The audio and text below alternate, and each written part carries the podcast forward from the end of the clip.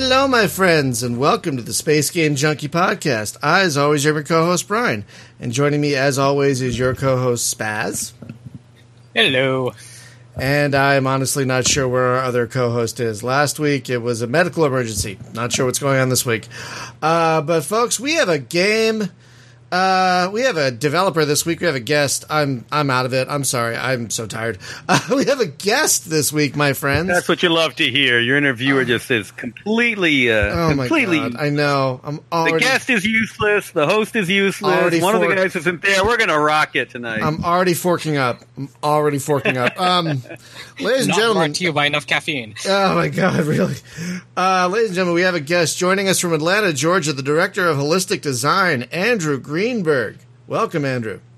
Thank you very much. Really happy to be here, and off to space we go. Oh, I am excited to talk to you because, uh, folks, if you're not aware, um, we're, we're going to talk about a newer game tonight, mostly called Noble Armada Lost Worlds. But the the Fading Suns universe is a far longer history than just this one game, and I want to talk about all of it because it's no, one, no, sorry. Contract says just this game. God damn it! Fine. No, it's it's it's up there with one of my. It's up there as one of my favorite role playing uh, universes. This and this and Heavy Gear are my favorites, to be honest. Um, Nice. Yeah, I love them. I like crappy worlds. I mean, worlds where everything is kind of crap. Sorry. it, it, it, it, it's just it's not just crap. It's really fleshed out crap. Really well fleshed out. So, but this is not the first computer game in the Fading Suns universe. Uh, so I want to go back. Well, let's talk about what Fading Suns is before we really get started. Uh, how would you, in, in maybe uh like an elevator pitch, how would you describe the Fading Suns universe? Fading Suns is a Dark Ages in space uh, entire IP, where humanity reached the stars, created the perfect society, and is this 18 and up? and fucked it all up. I don't know anymore. and you are left to play around in the ruins. You can either build it up, build humanity back up, or tear it back down again. So yeah, that's the elevator pitch. So we've got the feuding noble houses dueling with rapiers at their grand balls and with their uh, galleots in the depths of space. You have uh, the uh, Universal Church crushing everyone under its booted heel, but split by schism and racked by heresy. You have the merchants hoarding the last of technology for themselves. You have bizarre a- uh, aliens, freakish mutants, and psychics. And out there in the depths of space, the suns are seen to fade, and there are things that want to eat your soul. So you know, happy, happy, joy, joy. It's very, uh, it's a very, it's a very uh, ha- uh, positive, uh, happy version of the universe, which is what we really all need right now. We're Really? positive you'll die painfully. Almost utopian, you could say, So, in, in the classical definition of the term utopia. so it started as a Levi's, hi, Jim, Levi's will let, they'll sell you Suns pre-faded. If ladies and want. gentlemen, your co-host Jim. They were, uh, the, the pre-faded Suns were big in the eighties. Uh, So this started off as a pen and paper role playing game. When did that start off? Remind me. Like it was a while ago.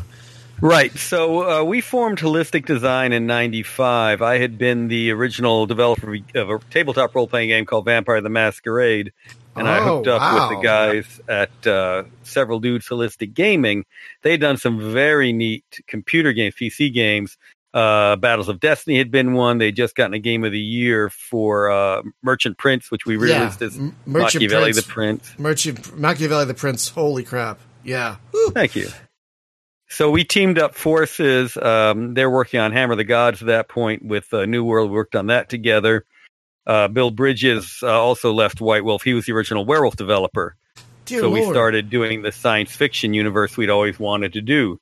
So again, we have all of these elements of science fiction that we love, that we absolutely adore, and we weren't really seeing well represented in the science fiction at the time. And there's science fiction games we loved at that point, but uh, we the the depth of the science fiction canon is just so massive. There's so much good stuff out there. and we really wanted a setting that encapsulated the best of it. So we have the Fading Suns universe where you can do everything from have these far flung space opera adventures to do this post apocalyptic rebuild from the ground up sort of um, uh, setting to massive political battles to cyberpunk to everything.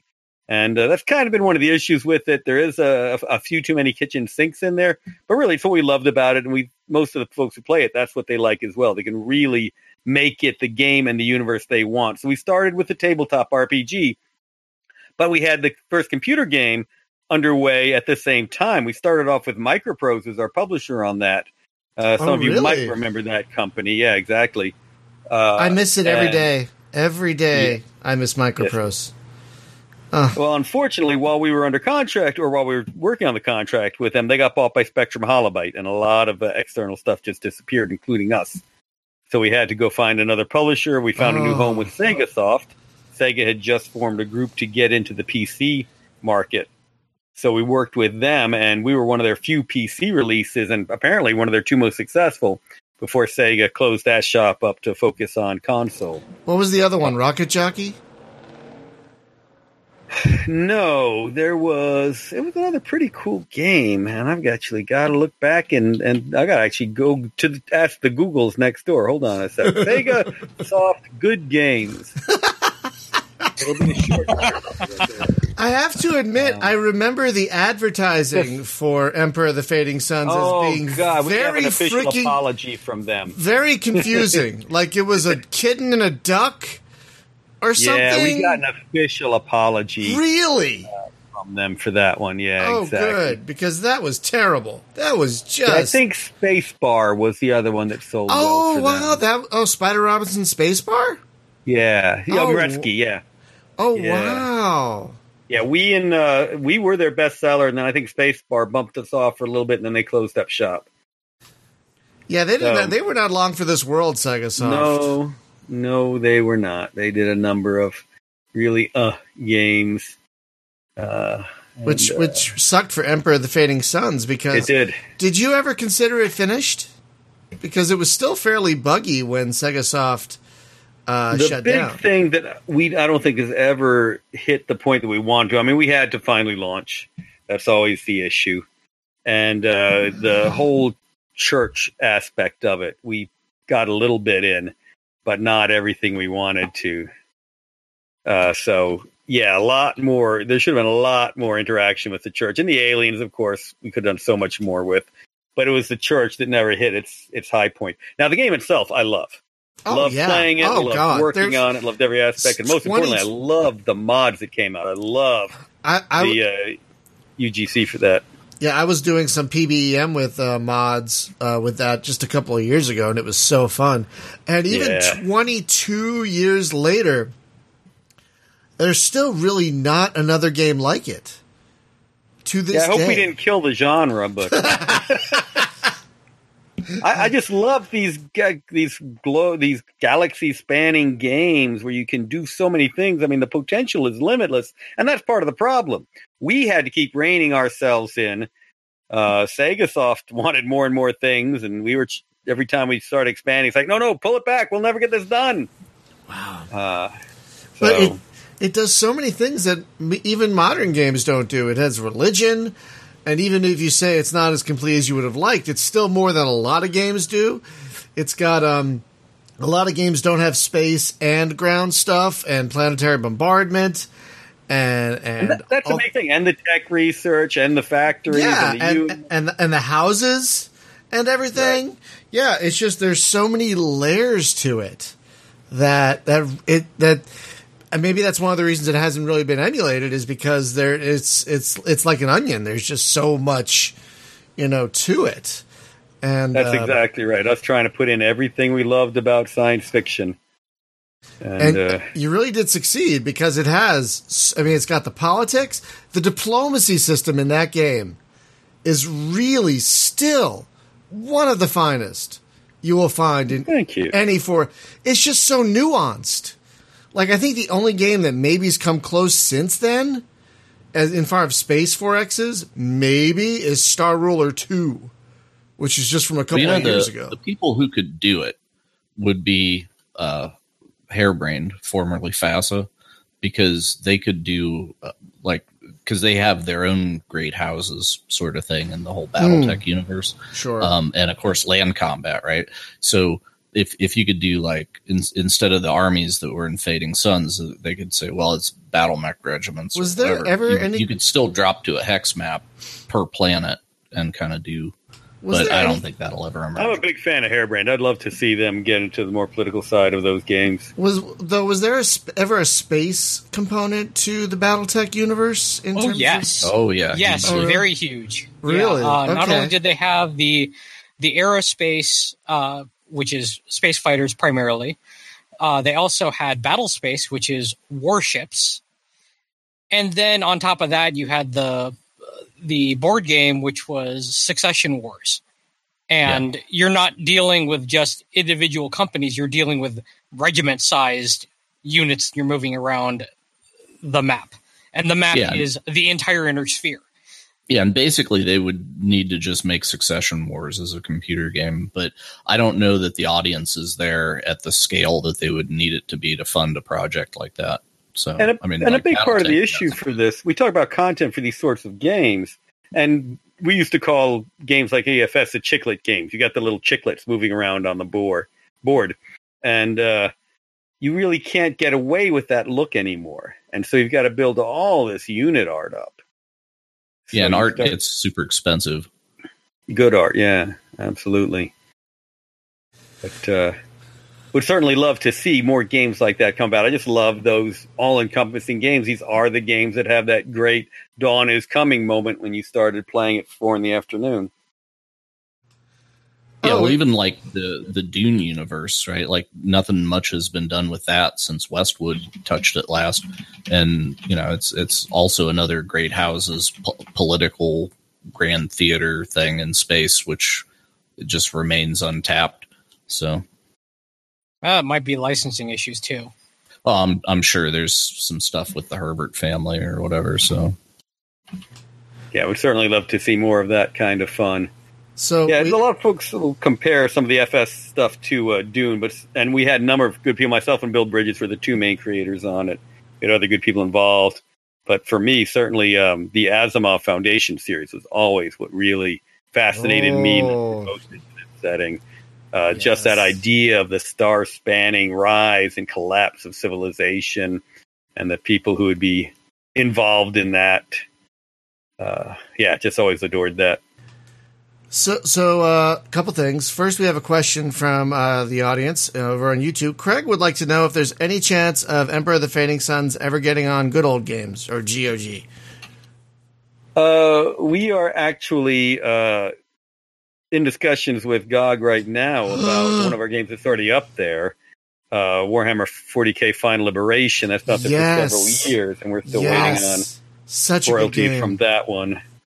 So uh, we would like to do more with GOG, uh, but uh, we're trying to at least get this first one hammered out. And it's been a while taking care of it. So I mean, I love the games I play on GOG. I've given them far more money Oh my god, they'll probably have to give me. I have hundreds of games on So- there. I, I, I, so many games. Uh, I didn't. I forgot Final Liberation was your baby. I forgot about that. Yeah, yeah. yeah. So how how did that work out? It's it's on GOG. They're selling it, but the rights are still hazy, or what?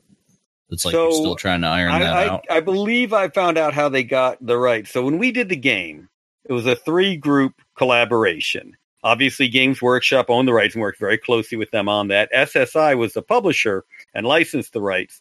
And we did the game. They licensed a lot of our engine, though we modified it significantly. So they had a license to use our engine. Uh, and of course, we were supposed to get royalties on any versions of it that ever were done. Uh, so we were getting royalties from SSI. SSI got sold and sold again and sold again, and the parts were scattered. I mean, it was sold to Mattel at one point, and then it really got confusing to track down. Uh, and uh, so then suddenly I find that uh, GOG's talking about doing the game, and we still have the license to the engine. They're not supposed to be able to do anything without our approval, or at least giving us royalties on it. So reach out to them, and it's been a while working through the details with them.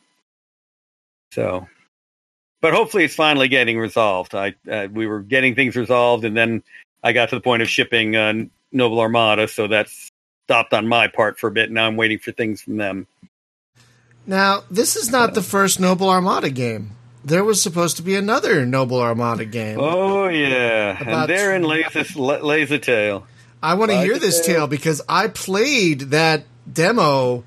God, what was it? Was it the early 2000s or the late 90s? 99. 99? Yep, yep. Same thing. Yep. It's still Um, online.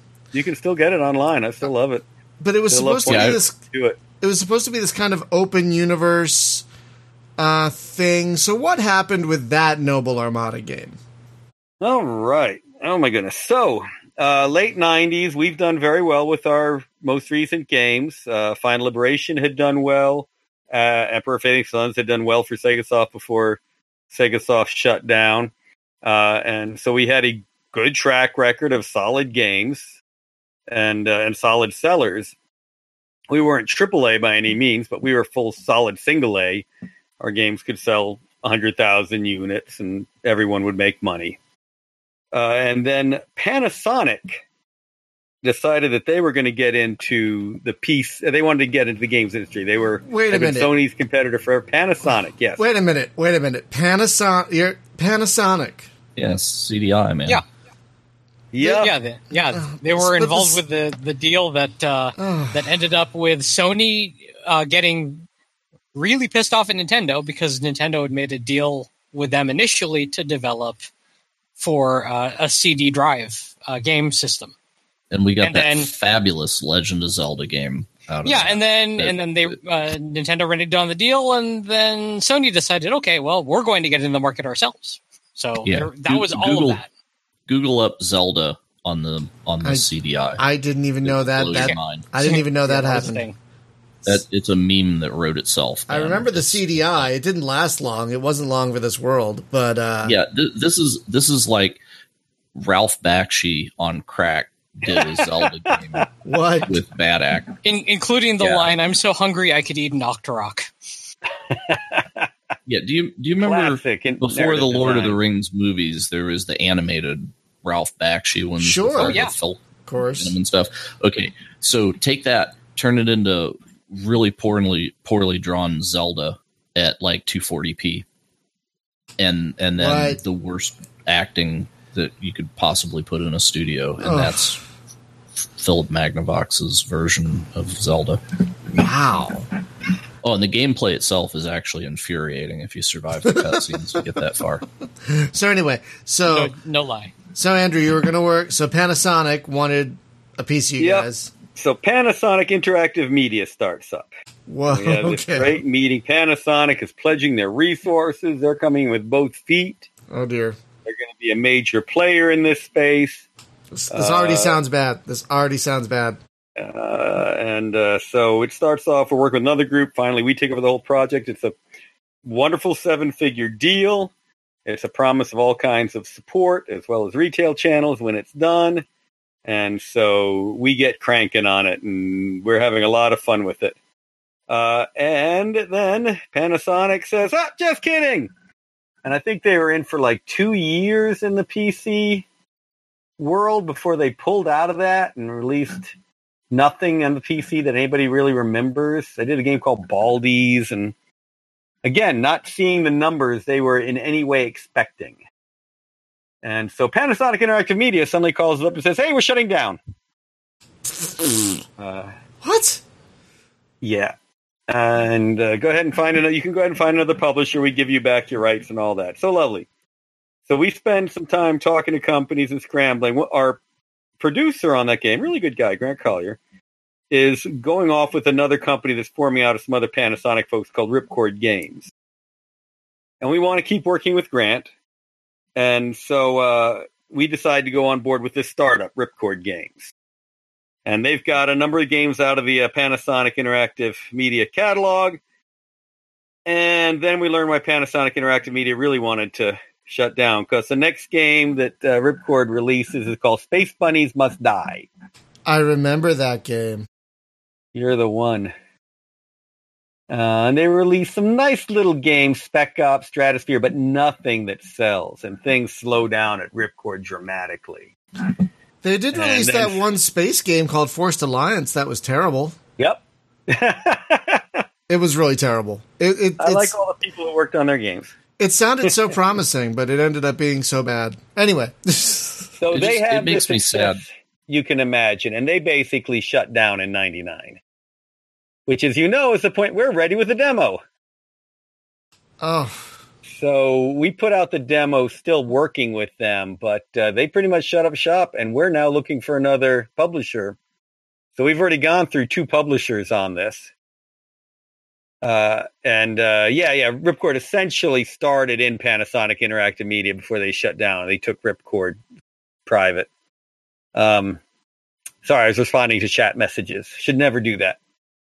And uh, so we're left without a publisher for a while, and we're we're talking to other publishers about taking it. I mean, there's a good amount of development already funded in this, and then uh, the first uh, Bush recession kicks in in the early 2000s, and everything uh, shuts down. And for some of this, we have to take full blame for it because we were used to being a single A house.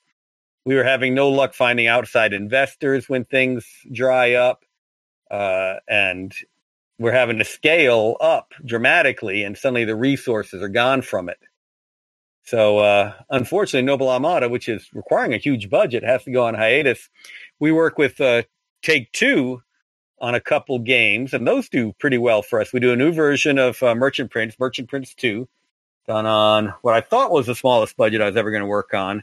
And then we do Mall Tycoon on what was the smallest budget I'd ever worked on. But both of those did decently, but not enough to get us refunding Noble Armada. And at that point, uh, it was just getting so hard to find new publishers and the like. We went ahead and started uh, working on other projects, consulting, licensing our stuff off, all that sort of thing. And so Noble Armada went on hiatus for a while, uh, uh, for a long while.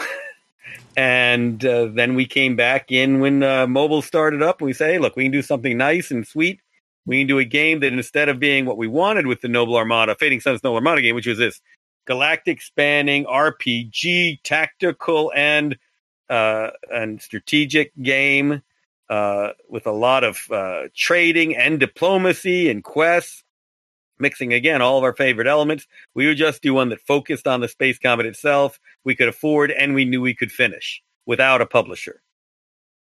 And that's what this Noble Armada is. If you play the demo that you can still get online, you'll see a much more robust game than we've just released. So uh, right. it's been a great journey, but uh, we didn't. We'd still like to do that original Noble Armada. I mean, there's just so much fun stuff in that that we had planned. So many great quests, so much exploration of the fading sun setting oh, that we really can't do on a project of this size. and that's when a universe about- that begs to be explored. I like to think so. Yes. We're still exploring it. And as you might have heard, yes, there is a uh, fourth edition of the rule of the role playing game in the works right now. Bill Bridges is leading the charge on that, due to come out next year. Where can I pre-order? The are there going to be are there going to be physical books? Are they going? Yes. Oh, Oh, thank yes. God. Okay, because I I prefer that over PDFs. So I'm old school, I guess, like that. So yeah, I'm, I'm where can I agreement. pre-order? Is there going to be a Kickstarter? I want in on this. I want. I believe there will be a Kickstarter. We've the rights are now with Ulisses Spiel for that. Ulisses Spiel just finished up the Torg Kickstarter and is doing a lot of work on that. So once they get the Torg stuff shipped, I think we're going to have our stuff going. Though the writing, I've been cranking on writing for Bill already, and I think that the writing for the main edition is already done. But uh, you didn't hear that from me. Didn't hear Man, what. Torg is a name I have not heard in a long, long time. Oh, I loved Torg. I What's never that? wrote for that. I wish I had my brother wrote a little bit for it. Torg, the uh, oh, what did it stand for? The oh goodness, Torg is an abbreviation. I can't believe I can't remember what it stands I for. just, it just, I, I've always just had the concept of cyber pope stuck in my head. Yeah, yeah. So what they did is they divided the world into a whole bunch of different um, gaming systems, essentially. And uh, so the uh, what the uh, U.S. had become uh, kind of a fantasy lizard man setting, and you had uh, the kind of a cyberpunk Europe and uh, pulp uh, Egypt or something like that. It's kind of a Rifts esque thing, but before Rifts. Um, I think they're kind I of think yeah, it was yeah, about the before. same time. It was before Kevin did Rifts, right? Uh, they were pretty close to the same time, but I think you're right. Um, wow, why am I not seeing what the dev Torg stands? The other role playing game. That's Yeah, right. wait. Torg stood for the other role playing game. Boy, that's a Steve Jackson esque name, isn't it? And this was West End. I mean, this was uh, Slavis Jackson. I really It's Torg, the Torg, the alternative to GURPS. Oh, Yeah, That's wow. That's great. The other role play. and had a lot of very innovative designs, and I really enjoyed it. But uh, it uh, it could have done better. I I've always agreed with folks who said their biggest mistake is they made uh, the United States their biggest audience, their least interesting setting. But uh, lots of cool stuff. Anyway, that's coming out from Ulisses Spiel, and we're working with them as well.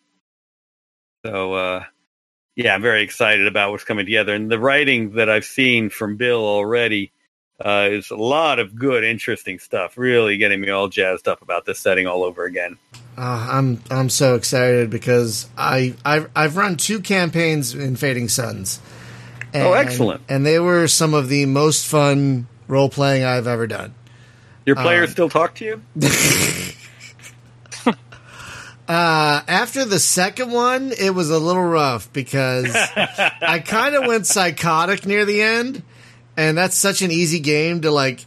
If you're an angry, G- if you're an angry GM, you know, and, and you don't like what the players are doing, there are so many tools in that game to really mess them up. And, oh yes. and and I I used if I I don't yeah I used a lot of them and they were not happy with the way that game ended, but I was. I yeah, was we definitely meant for the power scales to have this extreme differential. So, I mean, just with what we did with the with the whole IP, the idea was that the uh, computer game was this Emperor War period. You were the leaders of the houses. You had massive power at your control, and as soon as the computer game stopped, the role playing game started, and suddenly you're one person in this setting dealing with what's this the remnants. It's after these decade long Emperor Wars. But even at that point, you might be one human, but you're a lot more powerful than your average serf. I mean, you are as a superhero compared to them. But the people at the top level, I mean, it's uh, incremental scales again. They're as superheroes compared to you being an ant. So they have powers that can be brought to bear that you can only dream of. So yeah, the idea of each of the games was they were going to shed a, a different light on the setting. We were going to look at it through a different angle. So again, the computer game is this galaxy spanning adventure where you're really having to look at it from the complete macro level. The RPG is the uh, micro level, and Noble Armada was kind of that intermediate where you are a ship captain, so more powerful, but you're still just one guy, you know. Just this guy, you know. He- He's just this guy, you know. Uh, Hey, if you're going to talk about ship captains, talk about the best. so how did so now moving on to uh, Noble Armada, uh, Lost Worlds, right? Noble Armada. Lost. Okay, Exactly. The main focus is on exploring the lost worlds. Humanity reached the stars via jump gates. During the fall of the Second Republic, a lot of these jump gates either shut off on their own or were shut off by the people who lived behind them, not wanting to be caught up in everyone else's mess. And only now are a lot of those being reopened and humanity starting to reconnect and seeing what's been left in the ruins of thousands of years of uh, isolation. People get a little weird when they've been isolated for a few thousand years. Oh, that, that explains a lot. So this game is um is it Newton is it full Newton is it like full Newtonian physics? It is very close. It's as close as we could model. So we're good friends with the uh, folks doing. Um, uh, good gosh, they're changing the name right now, so I'm caught in the in between names. Uh, Jack Mamais, David Wessman's group. Um, oh, Impeller. Oh, yeah, Impeller, yeah. Um Sorry, they're changing the name, so I'm not sure what I'm supposed to call it right now. Oh yeah, none of us are sure what there's it's supposed to be it was Starfighter Inc. It was Starfighter Let's, let's just go with Starfighter Inc. I think it's still probably that. But anyway, they're they're even more hardcore on it than we are. Now we are focusing on the idea that uh, you need to uh, that you don't really have much friction in space. You, there's no turning on a dime. So instead, you've only got thrusters from the rear of your ship, if you are flying forward at massive speeds at 10% light speed, you've got to use your maneuver jets to spin around and then counter thrust to stop. And if you're not directly counter thrusting, you can maneuver it around in order to re angle your approach. And it's what I love most about the PC game, but it does take a lot of, I shouldn't say a lot, it takes some playing to get used to because you're not just I'm flying forward now I want to fly right. It doesn't work that way. You're re-angling. Your ships only your batteries only have a certain amount of uh, charge. Allarus is giving away cheats in Discord. Allarus stopped that. And uh, oh, real? Oh, I and, oh, uh, oh. one of our play testers is uh, having been having fun breaking the game in many ways. uh, and uh, so, yeah, the idea is that uh, you really have to think about where you want to end up in your moving and maneuver very carefully. And uh, it is a real time uh, combat game, but it's not your standard RP- RTS. I call it pausable real time. Essentially, you create your own turns. You let the game go. People are shooting and blasting. You pause. You put in new orders. You let it go. You see what happens. You pause. You do what you need to do. So it's up So to what, you to decide. what key pauses? I was trying the space bar and that wasn't doing it. selecting So- any ships uh, will pause and uh, late in play uh, i think we added escape to do that Okay, so it, uh, if you're not using the space bar for anything, strong suggestion. yeah okay all right thank you yeah and Agreed. uh, writing it down and it's a uh, default for uh, tactical pause in many many games. yes you're but I, what, if- what if you want your spaceship to jump oh never mind um, Yeah, that and uh, arrow keys moving the map around. Great. I wrote I wrote down space better. game equals pause. I meant space bar equals pause. but again, I mean, this it- is Is it sort of out, out of a turn-based uh, background. I want turns, but I want real time. So here's how I do it. Sorry to cut you off so much. Oh, it, well, is it is it going to be turn based anyway? Like it'll real time until it gets to a certain timer, and then it Oh, pauses no. regardless, or it just real Until you're times forever. blown to smithereens. Yeah, which which happens a lot. I've been struggling mightily trying to figure out what I'm supposed to be doing. Yeah, and uh, Alaris is the one who keeps trying to ask us to increase the difficulty. So uh, he's in your Discord stream chat. No, please do not. can yell at Please do not increase the difficulty because it, it, I, I need a I need a ship with training wheels and I won my first that. battle by blind fucking luck. I have no idea how I won, but apparently I did. Uh, because I'm gonna be honest, I like the game, but like there's a lot that isn't explained to the player, and And you went through the tutorial because that's part of my problem. the Redoing tu- that tutorial. The too many tutorial is not times. very comprehensive. Like I didn't know that ships that turned gray they seem inactive. Like I won because all the ships turned gray. Like oh, that's what happens. Um, so I guess I may, I guess I disabled them, but I didn't know that. I didn't know that's what was That happening. So great to know. That's I great was feedback. I was still shooting at disabled ships. I did not know they were disabled because they were gray. I only figured that after I'd shot at them. Like, oh, I guess they're Well, and part of the reason we have you able to shoot at uh, the grayed out ships, and this is a back and is, forth argument. is to weed down the crews so you can board them. No, when they're grayed out, they're down. They, they can't do anything. But you can target other ships beyond that. You have a your computers only have a limited range, so you can only target out to a certain distance. Remember, we're Right. basically pretending that uh, the massive distances of space combat are these really short areas. They're not. We're talking about huge distances. So your computers only have so much range. But what you can do if there's a ship beyond is you can target one of the grayed out ships, and your shots will go through it and hopefully hit the ships beyond it. Oh. One of Alaris's favorite cheats. Again, Alaris. the tutorial didn't explain any of that. Uh, so I would say the tutorial needs some work because, right, that's good to know. uh, f- folks, we basically did a soft launch of the game now, right. and uh, the idea is to go ahead and add a lot more content and do Get the more feedback. robust launch early. It, ar- it already has a good amount of content. You already have a campaign in there. You have several single missions, and there's already um, there's already a, an editor, right? There's already an editor. yeah, the mission editor is what I love the most. I mean, you can do anything with it. I mean, if you don't want to play Noble Armada, start doing them for any other science fiction setting you love. I have been joking about Zaphod Beeblebrox in this uh, Really? in this stream, but I really want to do a Hitchhiker's Guide uh, fight Oh. in there. I've been playing around with it on some of my my private games, trying to do the voices. Yes, sorry, I'm such a Hitchhiker's Guide junkie. I heard the radio show when it was on the radio back in the uh, way back. Anyway, I have the I've book of of radio. I have the book of the radio plays. yeah, what's the so radio? I, It's like MP3s, but you don't get to choose. side question: What did you think of the movie from about a decade ago with um, Martin Freeman? And it was a good try. I admit it was. A, yeah, I agree. It was a decent attempt. Yeah.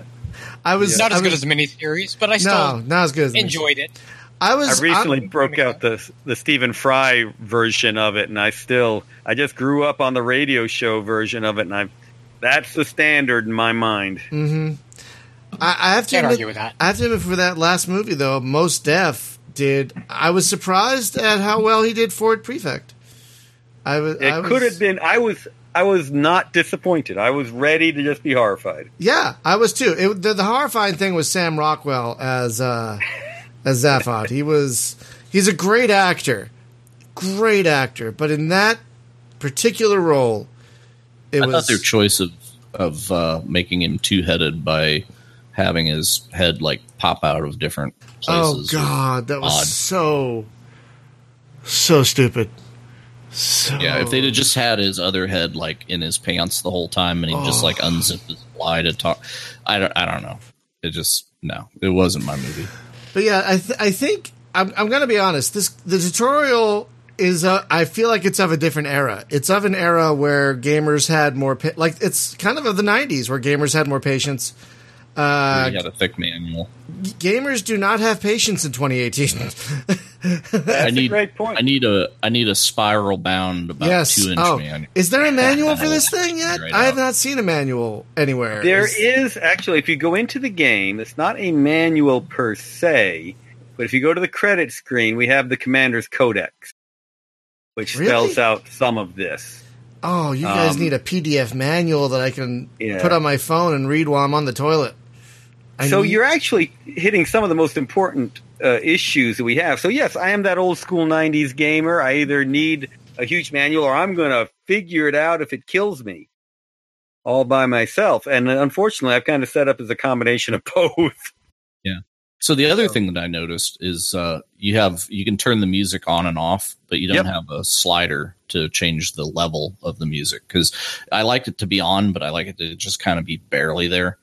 And uh, also, I can't seem to figure out how to get it to run windowed mode. If there's maybe a flag I can put on it, but there's no option to actually change any resolution stuff. Is it just locked at 1080? No, there's windowed mode. It's a hotkey, and uh, Oh, okay.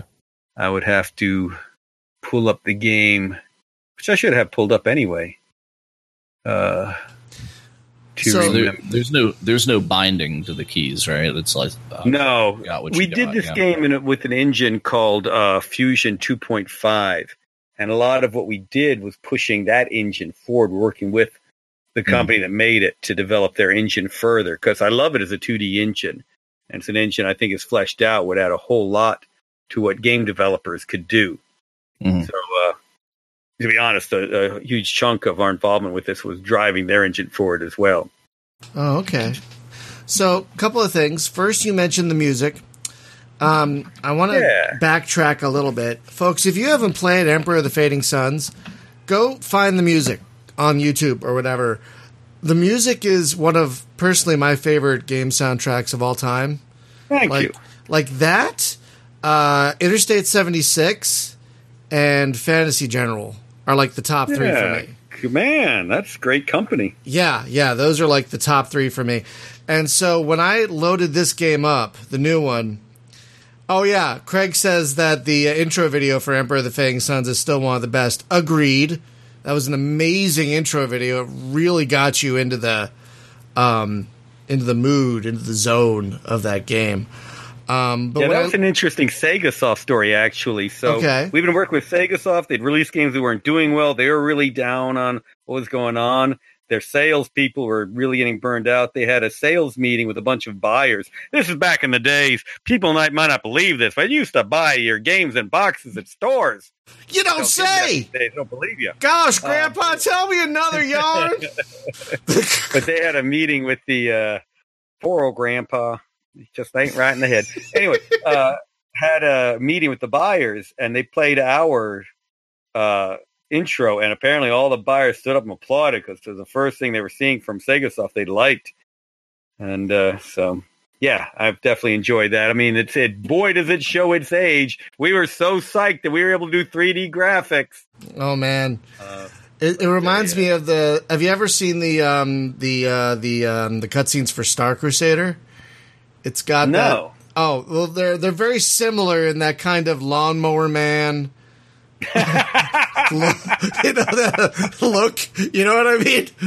But unfortunately, I do.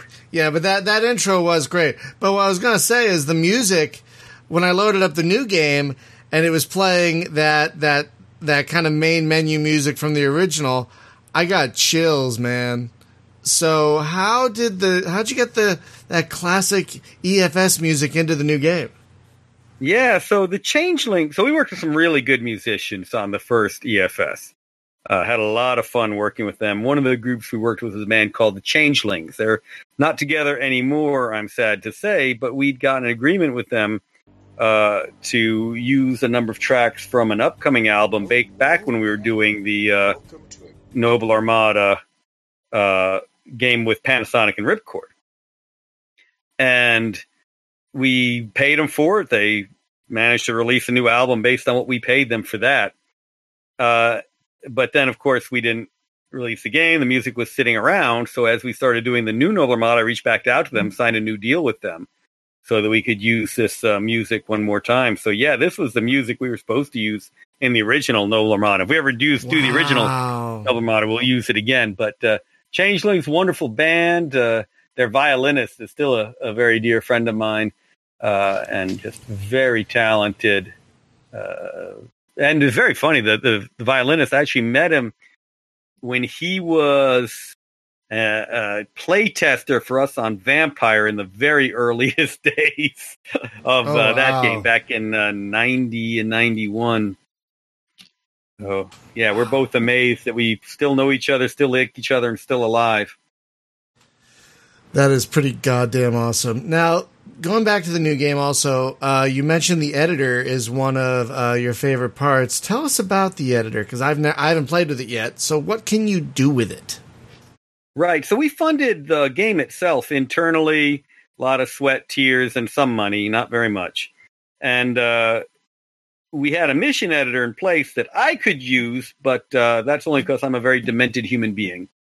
Uh, and that last part of the equation is questionable. It was not something anyone with any sanity points left would ever want to wrestle around with. So we actually did a Kickstarter to fund uh, a mission editor anyone could use. Again, like I said, with EFS, the user generated content, all this cool stuff that fans made was really, I got to admit, some of the best stuff in the game. So I wanted to have that available for Noble Armada as well. So we worked on the mission editor, and you can do all sorts of different missions with the ships. I mean, you're still stuck in what is primarily a space combat game. We don't have a huge amount of RPG elements in it or adventure game elements. We have some of each, but not a huge amount. I, I'm the kind of person who would have had like to have had more not a lot of trading. So you are there are limits what you can do, but you create these great missions and really deep missions. And uh, if we manage to finish cleaning up the campaign editor, we'll share that with everybody as well. But yeah, being able to do these uh, really extensive missions and battles, and not just in the fading sun setting, you can create any you want. You can set up the ships, the wind conditions, all the different battles between the stars, what happens on each planet, and so forth. So I've had a lot of fun with that. Oh, I've really enjoyed what players have done. But if you thought this game was tough, most of the missions I've gotten from players, oh my goodness, they uh, they hate humanity or something. I can only imagine. deadly with a capital D E A D L Y. I mean, if they're good enough to not only conquer the game but conquer the mission editor as well. Excuse me. I can only imagine. I like to think that mission fearsome. editor is relatively easy to use. right? But I mean, I was the guy who was working with one you had to wrestle to the ground and throttle for a while before you could put a ship into play. Right, but usually the people who make mission you usually use the mission editors are the ones that are very good with the game itself. Like they just you a lot of people don't just dive right into the mission editor. They'll play the game for a while first. So that that doesn't surprise. Oh man, you never played Age of Rifles for SSI. They had a Oh no, I did. For the I did. editor. I I love. did that. I, I like played one fight and then I started making my own. Ah, I, can, I can do better than I think guys. I think some of the earliest websites I ever went to were Age of Rifles mission repositories. Yeah, war game in the day. construction set. Yeah. Oh, I I haven't thought about Age of Rifles in the longest time, but that was that's another game that needs to be on GOG. Oh my god. I'll I'll firmly agree with you on that one. No, Oh. these are the games where you know you're a game designer. You go in there and mean I can do better than that, and you make utter crap. But it's what you made, so it's uh, that's what matters. now the missions uh, that you can get for this game on Workshop, I don't remember seeing Workshop support, or is there another place to get them? uh, so right now it's just basically going to be uh, traded back and forth between. We're going to include some in the next uh, versions of the game.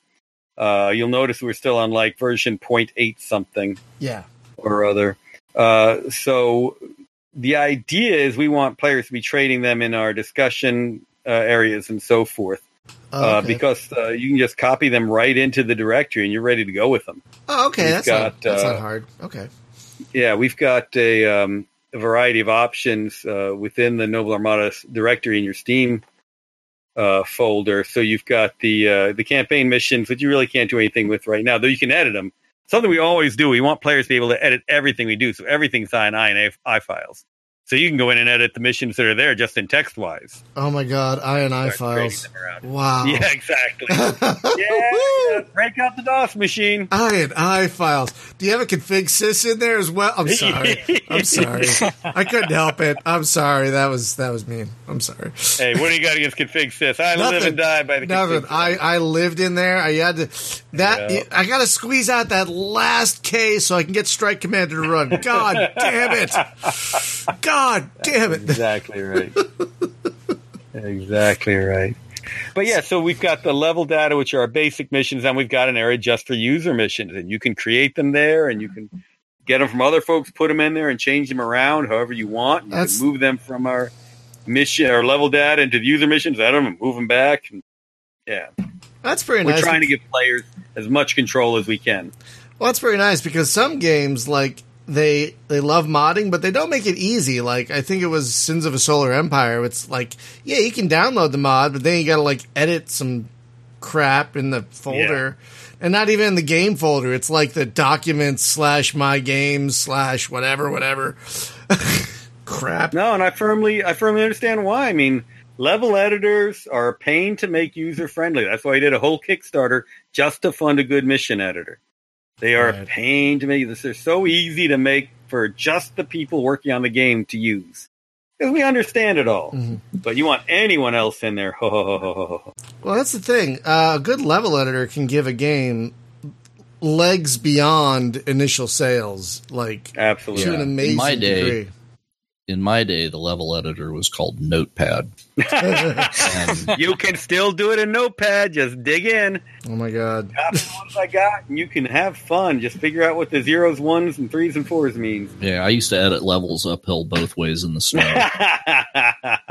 but the other part of this, and this goes back to my days as vampire developer. I mean, I'm very proud of what I created with Chicago and Succubus Club and all these other things we did for the, the Sabbat and everything we, I did for Vampire. But what the players came up with was always phenomenal. And uh, in tabletop, it's so easy to give players that sort of control. On a computer, it's so much harder, and I'm, I'm so glad every time I can do that. And it's always the best. Mall Tycoon. So here's a simple little game. You make a mall, but I love what players would come up with. And it was another one of those games where we had the basic game there. It was designed for tweens, but we found a significant chunk of our audience were adults. And we, for the, for people who didn't want to get into it, you didn't have to move any levers. You could just play the game simple. But if you wanted to really dig into it, we gave you all sorts of levels you could move and change around and lots of control over it.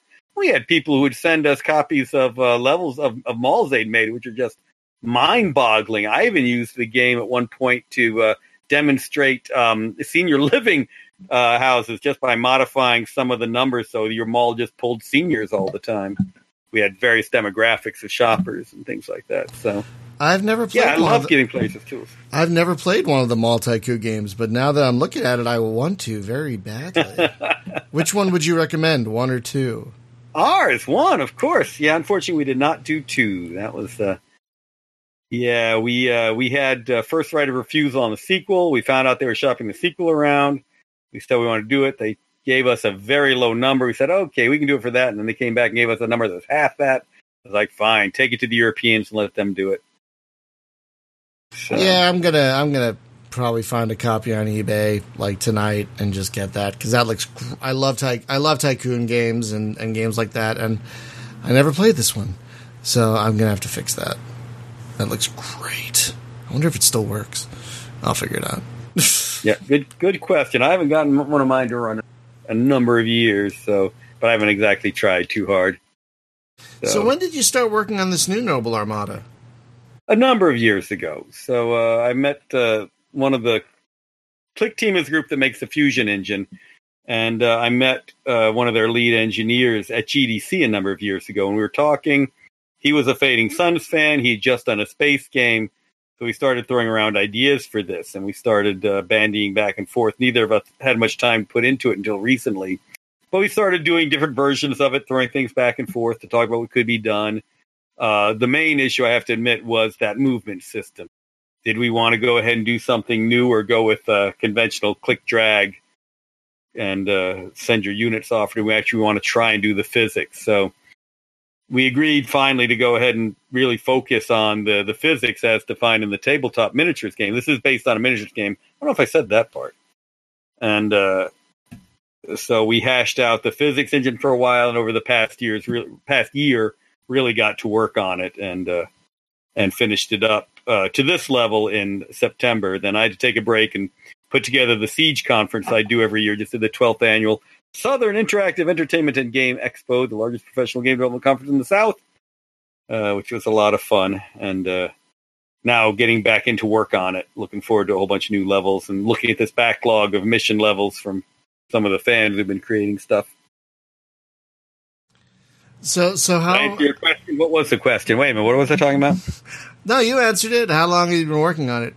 Uh, now tell now what is the name? Remind me the name of the engine. I don't think I've ever heard of this engine you're using. Fusion, I think it's called. Currently, Fusion 2.5 has been known as Multimedia Fusion. Shows you how old it was back when multimedia was a thing. Wow. And uh, yeah, it's an excellent little 2D game engine. It's very robust. Lets you do a lot of things. You can get into it very simply. You can put together games like in an hour and have a pretty full game pretty quickly. Or you can go in depth with it and do something like uh, Noble Armada. We really, really stretched the limits what you could do. And one of the fun things about working with one of their engineers on this, uh, Chris Carson, was that that what we were doing for Noble Armada ended up in new versions of their Fusion engine. So we are very happy to drive it forward uh, that way. Um, I mean, one of the things I love is working with new game devs. That's why I do the Siege convention. I've even taught game design at a couple of schools, uh, and just love to give them tools that are step up from like Game Maker. Love Game Maker, but give them tools that are more more robust than that, but aren't like Unreal. Something intermediary there, and that's where I think Fusion 2.5 falls perfectly. And is this going to be a mobile game as well? Because it seems really geared toward like with the dragging and everything. It seems like like it would very work very well in a touch interface. That's exactly right. In fact, we started devising it as an iOS title, and then we Oh. sat down and said, "Look, we're we're PC junkies. Let's admit what we are." Uh, so yes, you're seeing a hybrid, and it is very much aimed at being uh, mobile early next year as well. Oh, great! Well, I'm, uh, that'll be a bigger audience, I'm sure. Um, but But we're not going to be able to do the missions back and forth. So another part of the reason to go PC was, I'm sorry, I want more UGC. I want to see what players create, and you can't do that very well for mobile like we can do for the PC.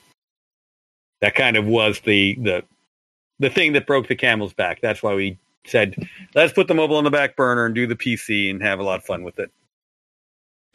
It's And- totally fair. Yeah, and it has taken me a while to start clicking with it, but because I'll admit it really isn't. Again, the tutorial it doesn't really explain that it's kind of Newtonian. So like I was trying to just move around like a naval like like Starfleet command or something. It's like nope that that's not how that any of that works. And it's actually, you know, to a great degree based on like the uh, wooden ships and iron men sort of games, uh, the Oh Napoleonic God, really War of really? 1812, crossing Oh the T. jeez. You've got your broadsides. You want to line them up, maneuver to line up your best broadside, and then close to end with cutlass and laser on the other guy's ship. Yeah, very much set up like that. And again, Oh. I mean, that whole maneuvering at sea, you can't just turn on a dime. I mean, you're not controlled by the winds of space, but uh, uh, you do want to uh, maneuver around. You can't just immediately take a hard left.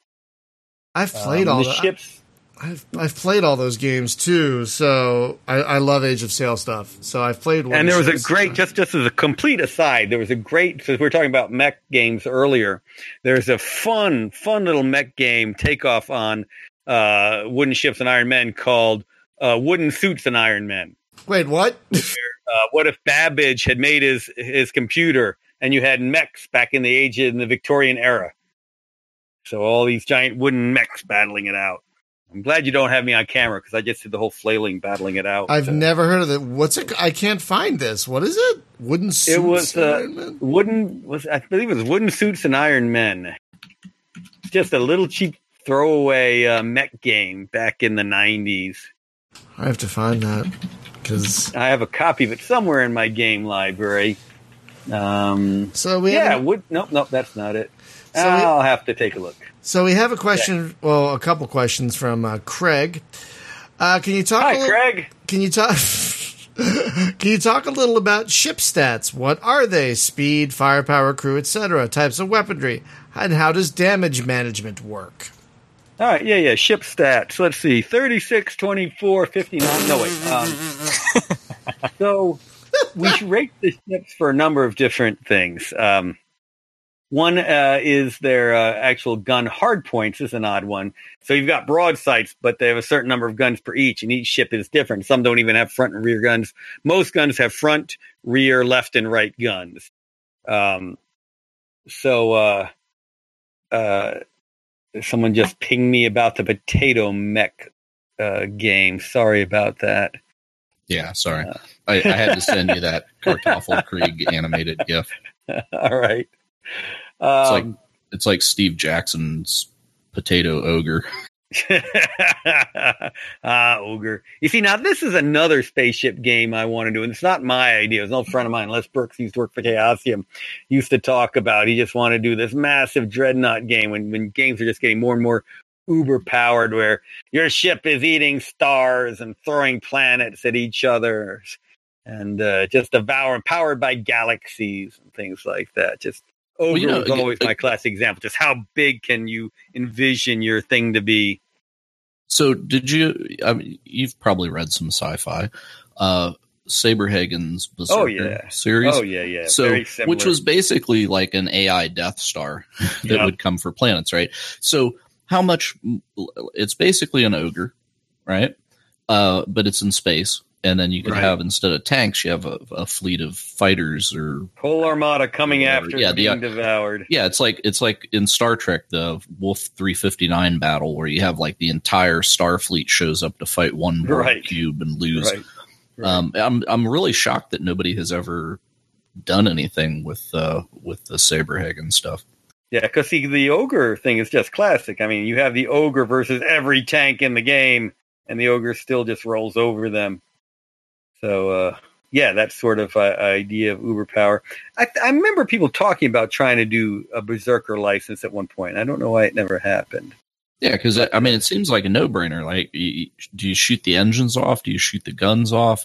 Do you do you like try to destroy like the the doomsday bomb that if it gets close enough, it's going to just destroy it anyway, or or what? You know, so it it's it's just like uh, one one team versus the uh, unstoppable object, and you just have to like dissect it before it gets there. Right, I think it would make an actual uh, like even for like a mod for uh, something like uh, Free Space Two or whatever. If they if they could revitalize multiplayer in that, or oh, you know, I should uh, for that unnamed game that Impeller's working on. they're changing the name. Maybe that's a mode that they put in there, right? It would be instead of horde mode. It, it's more like no, you just have to fight this one really big thing that will kill you.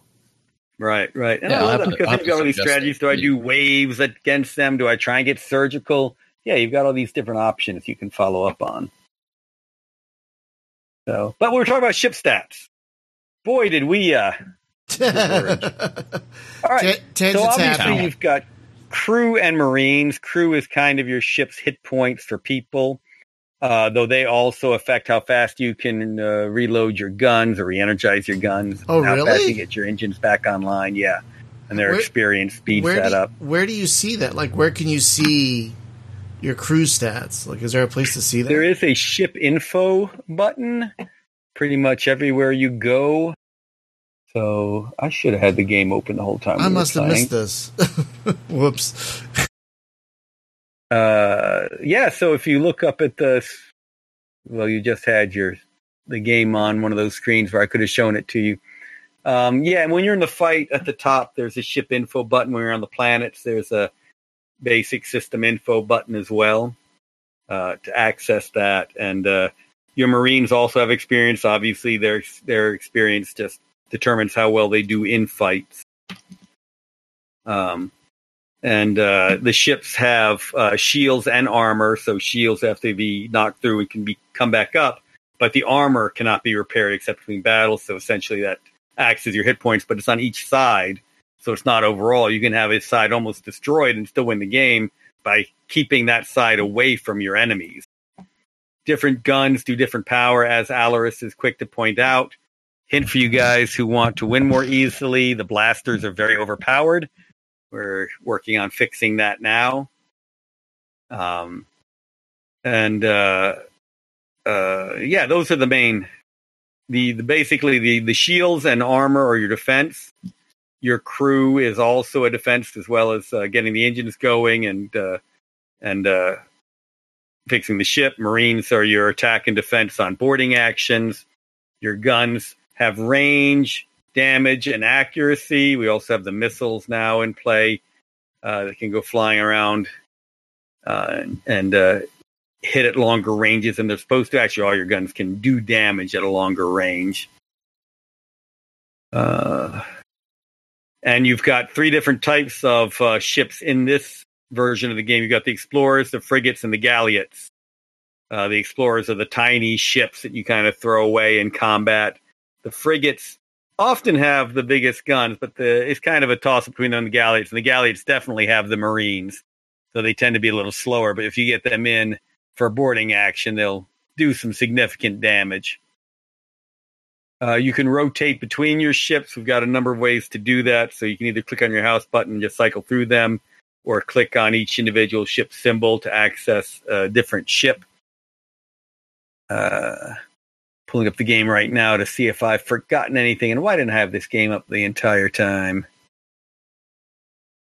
Going into battle, Hawkwood against Al Malik. Come on, my valiant Hawkwoods. You've caught the rest of the pirates by surprise as they were returning home. Li Halan forever. 60. Li Halan. you just like the original demon worshipping Li Halan. I know you. I kind of do. Yeah, there's uh yeah, there's a ship symbol, green ship symbol at the top, and just click on that and you'll get your ship. You'll read crew on hand, Oh, how many and whether they get any bonuses or not. I didn't even look at any of that. I just okay. The See, this is the problem with being an old school gamer. I'm used to just exploring the what does this button do? Oh gosh, I blew up my computer. Uh, Yeah, but there's- just the way Either give me a manual or beef up that tutorial. That's all I'm gonna say. I need That's- to. that's I need to do both. Those are my. You oh yeah, you are I would love both. I would love both. Um, And there's a pause button on the screen. You'll notice in the upper right. yeah, yeah. But you also pause when uh, selecting one of your ships. When you hit escape, you pause. So there's potentially a lot of gameplay here. Like, because what? So you have um, these missions, and how, like how many bat? Yeah, tooltips. Are tooltips in there? I don't remember tooltips. Um, if Should not- be. I'm right to that. We were doing tool tips. I think that was one of the things that got scrapped at the last minute. Oh, I gotta have tooltips. Tooltips became the tutorial. Oh, need oh need more than that. Um, what was I gonna say? So, like, how many battles can you have in one mission? Like in one mission file? Is, Uh, I think. Well, so it's interesting. You have up to six planets, but you can put a battle essentially along each route, and you can put all these different routes into there between all of. There's no limit really on the number of routes you put between planets. So it's. uh I guess it's uh, six routes to six planets because you have the jump gate in there as well. So at least 36 battles in one mission if you really wanted to. so, would you say one mission is like one system with up to six Yes, planets? exactly. Exactly. Uh, and there could be exactly multiple, and there could be multiple paths to get to those different planets. That is and- exactly right. And what did the planets provide? Did the plant the planets provide like you can repair, but there are other things that look like the plants can do as well. That's right. New weapons, more Marines, a listening post to see what's going on.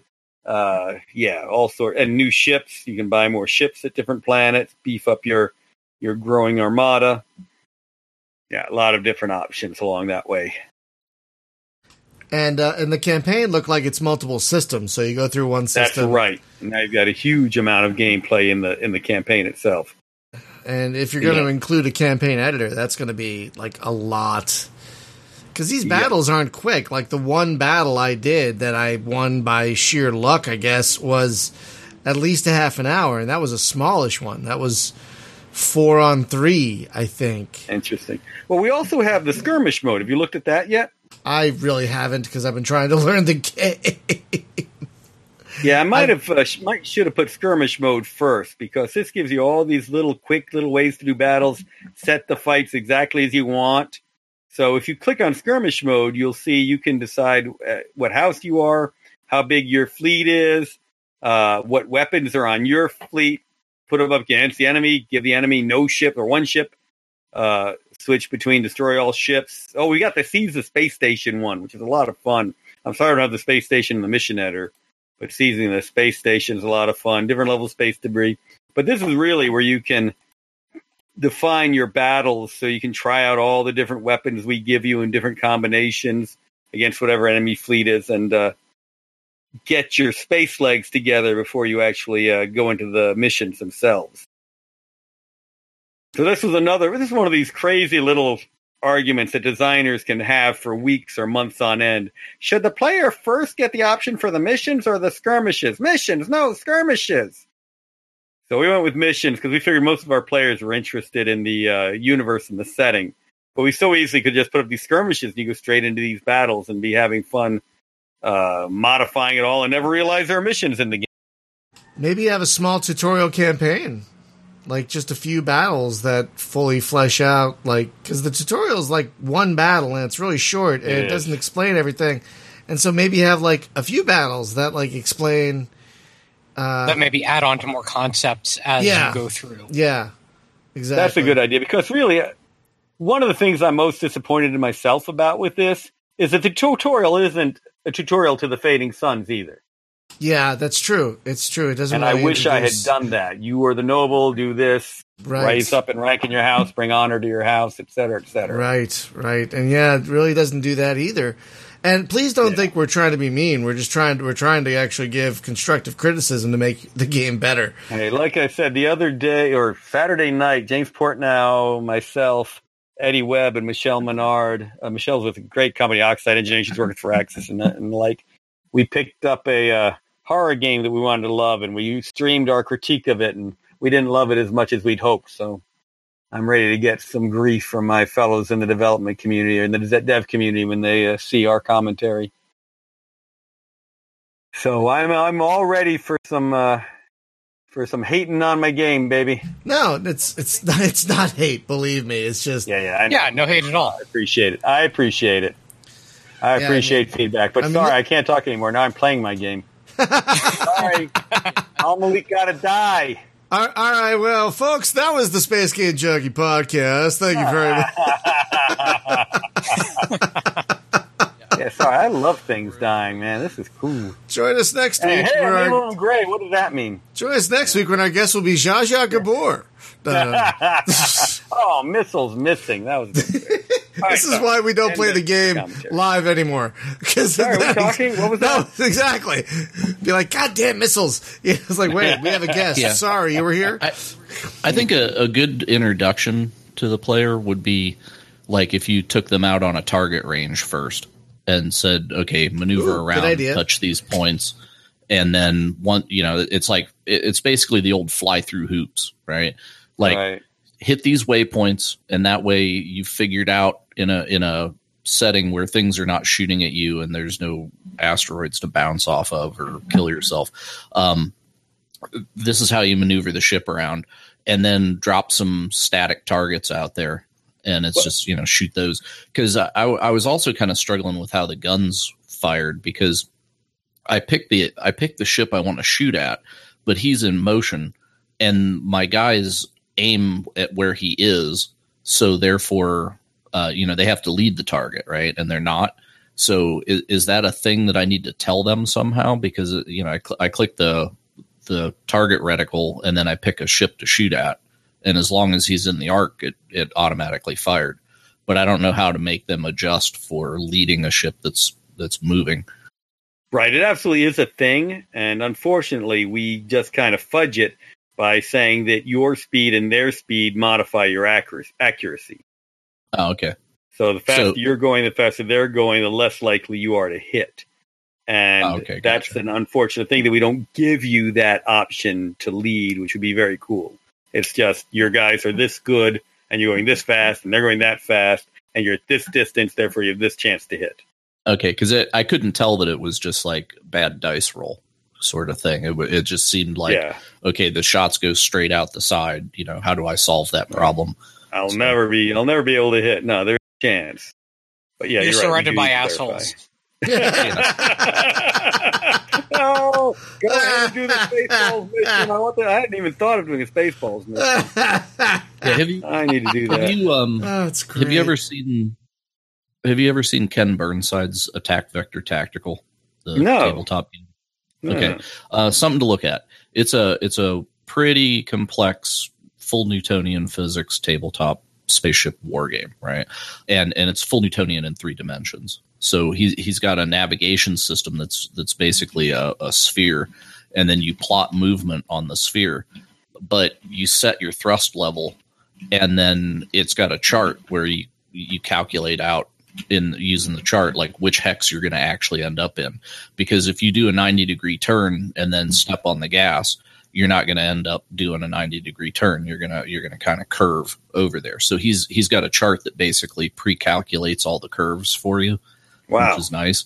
Um it, it would be wonderful if he'd bring it to a computer game um Hell yeah! But it- oh my god! it's it's kind of it's kind of what I was thinking though while I was playing your game because it's like I set which way I want the ship to face, and then the further away I drag the waypoint is I, I noticed that that's actually setting the the amount of thrust that I'm going to apply. That's right. So then it fires a burst, and I and I go that way. So uh, it plays out very much like that, except it's three dimensions and it's on paper. Neat, So you can imagine the problem set to solve.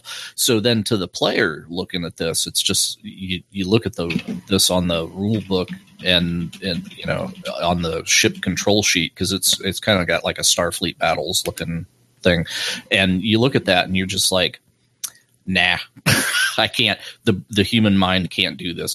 So what he set up is a tutorial in there, and there there's actually like a, a demo version of the game you can download that's got this scenario in it. Is uh, he suggested putting like Hershey's Kisses out on the on the map, and then you fly the ship, and you have to hit the Hershey's Kiss, and when you hit it, you get to eat it. So that's your figuring out how to fly. ah, that's a great idea. I'm going to include Yeah. that in the tutorial. Feed your crew. uh, Craig has some more questions uh, from YouTube. Sure. Do ship systems take damage during battle that affects systems like sensors, targeting, blah blah blah? And I believe you answered this all this other one. Is there crew veterancy? Because it sounds like there is crew experience. I believe That's right. said. We've got four levels. Uh, none, one, two, three, four. Veterans, I think, are what we have as the highest level. And yeah, they definitely make a difference in the game as your crew gets better and your Marines get better. Uh, the ship systems, guns you can get taken out. Uh, shields uh, can come back over time. But as for sensors and the like, no. But one thing that we did do um, is that in boarding combat, the longer your ships, or your longer your Marines stay on enemy ship, or their sh- Marines stand, stay on your ship, the more damage they do there as well. So they can take out shields and guns and engines and so on. So yeah, your engines can be damaged as well. But sensors, no. Targeting, no. Okay. And oh, and what was I was going to ask a question, but now I've totally blanked on it.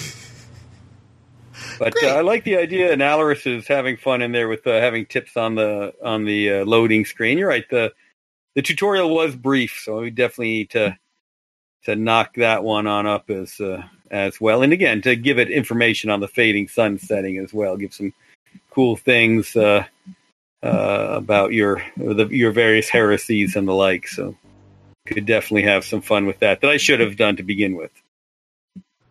Now, there's another facet of the game, uh, the crew boarding, which is also all almost this kind of mini game. Uh, Yep. how, how did that it, come it is about? our turn-based game. I Yeah, got that- my turn-based game in there. So I was very happy to have that in there. Yes, that's exactly right. It is a basically. Oh, hello. You are missing out by not having me on video right now. uh, Fairy Princess America has joined us. what? No, who are you tonight? Queen of my mother. Yes, you are the queen of the dance. If we're really good, we might get a puppet show out of this. You know what? I Wow. Boy, do? who doesn't have a weapon? Where are you going to? Sorry, everyone. This is far more important than game sale. I'm going to Fancy Nancy the Center. You are going to fancy Nancy's party. Excellent.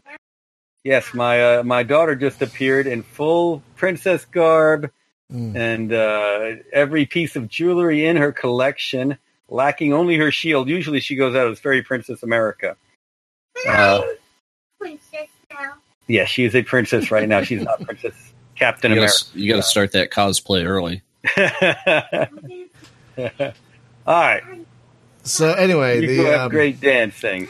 so the boarding is So- is is a fairly simple but pretty fun game, I have to say. Thank you. Thank you. Yeah, we went back and forth on this one too. Initially, we completely abstracted it. Uh, and you just connected and you either won or you didn't. And we both said, eh. Uh, and then we started getting into various boarding combat systems. And uh, we didn't want something that tore you completely out of the the uh, space combat game because really boarding could be a full game in itself uh, but we wanted something that gave you some reason to sweat and some strategic decisions to make. So you send over your Marines, you see how many they get, you're trying to take their bridge in a certain amount of time. Basically, we can't have you spending forever in the boarding combat because there is a space battle going on around outside you. If you don't win in 10 turns, the boarding combat's over and you're back to the base game. But you can go in there and just do damage to the enemy ship or try and capture it. And uh, like with the Seas of Space Station skirmish mode, uh, you'll have to do it several different boarding attempts before you can actually take it.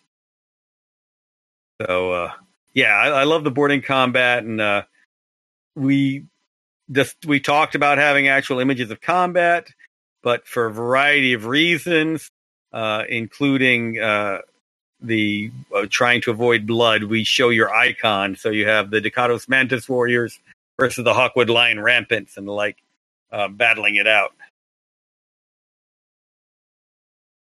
And you have to decide which space, uh, which airlock you come in at, and you've got your options, and you can cut off your own Marines by getting in their way, or combine units to make them uh, bigger after they've taken damage, and so forth. Oh, so you can only combine them after they've taken some losses. Uh, it depends what they come in. I think we max them out at thirty or forty. Ah, okay. So if you come in with the depleted Marine force or with like an explorer, you can combine them right off the bat. But if you come How in clo- with a fairly robust force, you'll have to take some damage before you can recombine. How close do you have to be to execute a boarding? Yeah, the grapples are your shortest range weapons. You have to be basically a ship length or two away. I forget how we decided that. Oh. ago. Maybe maybe that's your tutorial target is is give them some uh, like supply things to grapple. Right? That's it's like here's a idea. supply container. So you fly over to it, grapple it, throw some Marines in. Yeah, maybe, them to, like- to just recover the box, and then yeah, because and then that way you taught maneuvering and boarding. And, Well, I was thinking maybe like- break it up a little bit, like uh, like you have a tutorial, a little campaign or mission, and one battle is just maneuvering, and then the next battle is shooting, and the next battle is boarding. You know, so you get to focus on Yeah. one key concept at a time. Maybe something like that. Yeah. yeah, I was, I was just Yeah, thinking do it in well, you could- stages, so to speak. Yeah, so it builds on like if, if you make them fly through waypoints first, and then approach with the you know add docking to it afterwards. So then the waypoints become little bases that you have to dock at to get supplies or something, and then that would allow allow you to also incorporate boarding in it. So you know it'd be maybe like three missions to get them into Yeah, it. a good idea. And then at the end of the third mission, drop an actual enemy ship and just be like, "Oh no, they've shown up," and you know, don't die. right? I like that. Alaris has raised the point about firing range. That's something we actually again went back and forth on, and this is my fault. The programmer put in a code so you could see who was within range and not. But I come out of the old miniatures game school where if you've measured it, you fired it. So I said no, not knowing is going to be part of the uh, part of the gameplay, figuring that out. But as Alaris is noting, yeah, you do have to constantly check. Yeah, you have to keep hitting that target button. Oh, can't shoot him now. Uh, so, yeah, I mean, I, I get where you're coming from, but at the same time, a computer gamer, I think, wants a little more information uh, than that. Yeah. Um, No, you're absolutely right, and that's again part of it being an old school gamer is uh, right, right. No, I get take it. your, one's own attitude out of it. I get it. Like, I play a lot of old school games for this channel, and sometimes the old school works, and sometimes it it doesn't. Oh, when you were asking about windowed mode, you're right. Control W takes you into the windows, and Control F goes full screen again. Oh, Oh, jeez. Thanks. Uh, side side question: Is there a way to get Emperor of the Fading Suns into a windowed mode? Do you know at all? Is there, please? Struggle Uh, has been real. Be- because I I've tried capturing that game with two different programs, and it's hard booted my PC. yeah, yeah, no, no. Someone on we YouTube, someone on try doing YouTube that. said, sorry, someone on YouTube said they did it with a window. I'm like, how? How did you do that? I need to know. Yeah, I remember at the time because we were coming out of it with a pure DOS library, and we were converting our DOS library to a Windows library at the time. I mean, remember this? We are working on this in '95. Right. Uh, I remember that being one of the problems we had at the time. Of course, you are talking about problems I had 23 years ago. I know. I just thought I was the one who solved it then by any means. I just thought I'd ask. So, so uh, back to Noble Armada. What are what are some of like the next things you have planned for the uh, early access period? For the early access, Yeah, so we're adding more missions specifically for people now, fixing that campaign editor, hopefully getting it more streamlined. Apparently, completely reworking the tutorial. Thanks, Yay! uh, working on the manual. Thanks, Space Gamer Junkie. Uh, and um, uh, we are also working on the mobile versions and cross your fingers console as well. So we've got Really? strong console for this one. Yeah. How, uh, I Just could kind of see this working with a would be- ga- I could kind of see this working with a gamepad. Would you use like the analog stick to Yep. move around the? Oh, That's our current thinking. I could see that. Or maybe a Do you have the key bindings defined in a text file somewhere? If I did want to edit them, I could crack that open. That is a completely a fusion question. So let me go ahead and pass that on to Chris. Actually, I think he's just. Let me see if I can get him in the chat.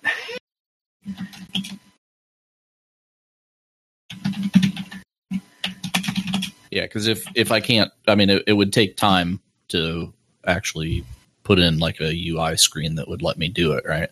But if I could just pop open a notepad and do it, that's enough. I, I think that that's a fusion issue they don't allow, but uh, let's find out. yeah, Yeah, because I want to move it from the arrow keys to WSAD to move the map around, Oh, and then, like. I said, spacebar for pause. So how stuff. long do you how long do you envision the uh, early access period lasting? Uh, part of that depends on what we uh, end up doing regarding console. The idea had been through the end of the year, but if we get the console stuff going, it'd be into early next year. So, but I really want it by spring to be pretty complete. I mean, it's a very complete game now, as you're seeing.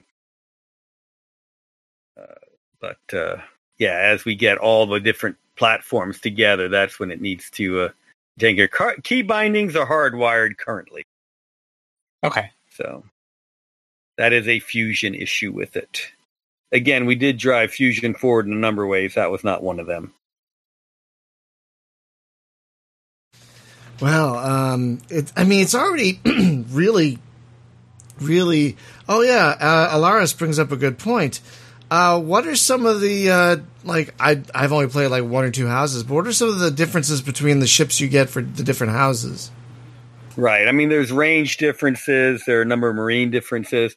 I think we might have overpowered the Hazat a bit at the beginning of the game. Now, just because I wrote the Hazat books and the Hazat sections of the rule books and so forth had nothing to do with it uh, and underpowered the Al Malik a little bit uh, in the initial version of the game. Um, yeah, so uh, the the ships themselves do have some differences. Uh, uh, we kept them relatively minute. I really should have gone with bigger differences between them, but they are there. The guns, the starting guns, and the starting numbers of Marines and crew being the big ones uh, we we set up the Al Malik kind of to be the big boarding house, but I don't think I don't necessarily think it came out as much as it should have. So that's something we're still tweaking around with those numbers. So the Hazat themselves within our game system are the most uh, militant. The uh, Hawkwood were the ones who won the Emperor Wars. They tend to be the more strategic one. Thus, early on, we were giving them better range. The Kados early on had the more brutal guns and a closer range, but uh, again, the differences are really minor at game start. Ah, gotcha. Uh, yeah, Alaris brings up a good point that like the player, a lot, a lot of players probably aren't from, so familiar with Fading Suns. There should be a way that, for them to like, like maybe when you choose a house, like what are the advantages and disadvantages of that house? You know, like when they're choosing a house, you know, like. And I mean, that was the big thing in Emperor of the Fading Suns. I really hate that we scrapped that for this game so with EFS, you had oh, distinct God, yeah. house advantages and disadvantages. Oh yeah, and you could change them around and the like, but you had your default settings. And I love doing that with EFS, coming up with this huge long list of of uh, strengths and weaknesses that your house could get, and you could buy more weaknesses to get more strengths, and so on. And uh, I loved creating that. People loved playing around with that.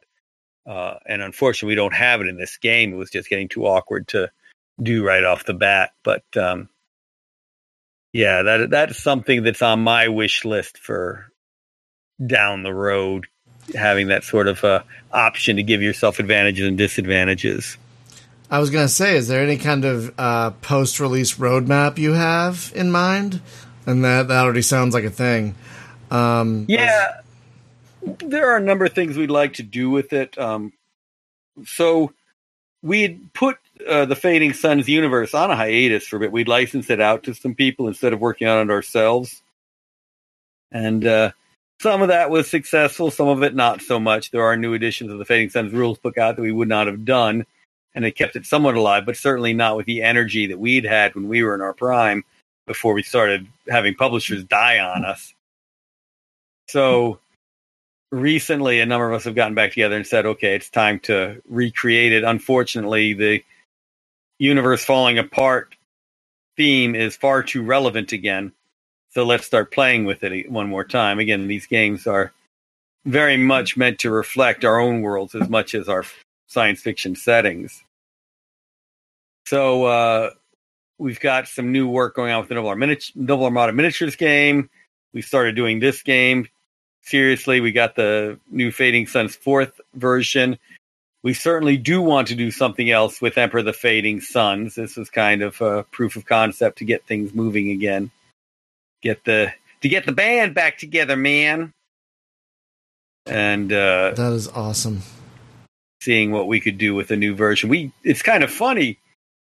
We hit our our down phase of the company right before crowdfunding came about. And I've always kind of regretted after we'd had the publishers dying on us, if we could have just crowdfunded the Noble Armada computer game we were working on then. I mean, we had a solid demo ready. Yeah, and you Uh, had, and it wasn't too long. It wasn't too long after EFS, so it was still fairly fresh in people's minds. And then the role playing game was still selling very well. Yeah, that's that's the Uh, time I was doing the pen and paper stuff. Was like the late '90s. Yeah, Right. So, like, if we could have kicks, if Kickstarter had been a thing in the early aughts, 2004, 2005, we could have gotten Noble Armada done. I mean, we couldn't get a publisher at that time. We could have gotten fans to support it and uh, bootstrapped as we were doing at the time. But at the time, we were just bootstrapping and didn't have the uh, the Kickstarter level of support.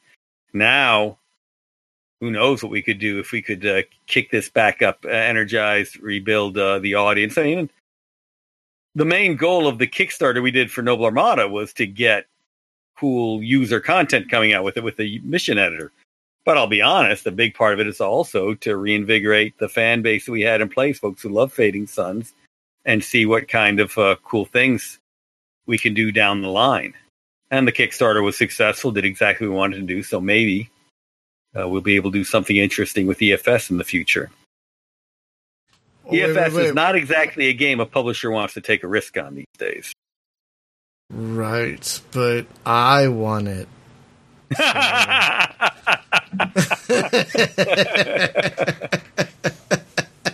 I mean, that should be enough for you. Why isn't and you it mentioned enough for you? Serenity. It's hilarious. When Serenity came out, we had all these players saying, "Did you license it? Is this Fading Suns in a new way?" And uh, God, not- right? uh, Joss I- Whedon did such great stuff with that. I, I'm certainly not going to claim credit for it, but I did like that. Our minds think somewhat alike. I, I did kind of see similarities in the wor- in the universe in the small verse of Serenity com- compared to the larger universe of uh, Fading Suns. Uh, Right. But that was also a fun pen and paper role playing uh, system. Was the Serenity system? oh yeah, yeah, that team did a great job. Yeah. Definitely agree with you on that. Easy to get into, simple D6 system. Just a great, Mhm. great system. No, they specifically made it accessible for Serenity fans who wanted to role play and really hadn't done it. I think they did that very well. They did that very, very well. Yeah, I got I got to say that was probably one of the most accessible um, RPG systems I've ever played, uh, which is surprising because so many RPG systems aren't that accessible. Right, right, right. And I'm not. I mean, Fading Suns.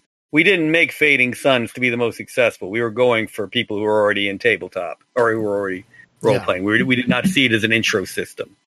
no, So we definitely let people stretch with it, and, and again threw everything in so they could make it what they wanted. it's it's funny you mentioned Vampire because that was the first system I ever played. Oh, excellent!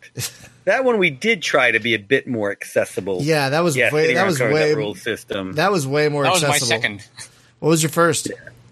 Uh, my first was D and D, but Okay. uh, yeah, actually no, that was technically my third because I did D and D and then Top Secret SI, oh yeah, top secret. and then and then um, and then White Wolf. After that, I still have my books. I'm afraid to tell you what my first role playing game was. Go ahead. In the 70s, there was a game called Bunnies and Burrows What? based on Watership Down. No. Wow. Oh my god. Absolutely.